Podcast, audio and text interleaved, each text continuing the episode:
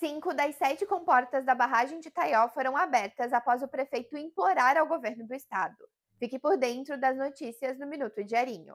Ainda na noite de terça-feira, o governador Jorginho Melo, do partido PL, determinou a abertura gradativa das comportas da barragem oeste. A medida vai dar vazão às águas represadas desde o fim de semana, abrindo espaço para novos volumes de chuva intensa, conforme indica a previsão.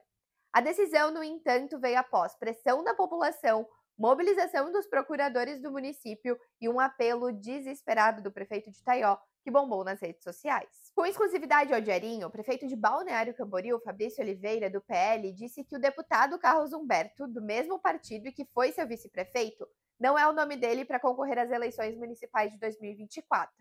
Fabrício lembrou do acordo que fez com Carlos quando ele ainda era candidato à Alesc. Se eleito, Carlos não disputaria as eleições para prefeito. O que não falta é nome para ser o candidato do prefeito Fabrício, mas ele diz que os partidos ainda não buscam uma definição.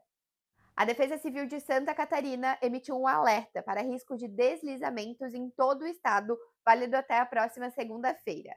O risco é muito alto devido aos acumulados de chuva da última semana e os previstos para os próximos dias.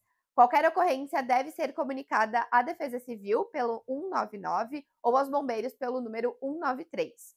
Leia mais notícias em diarinho.net. Com oferecimento Tony Center Motos.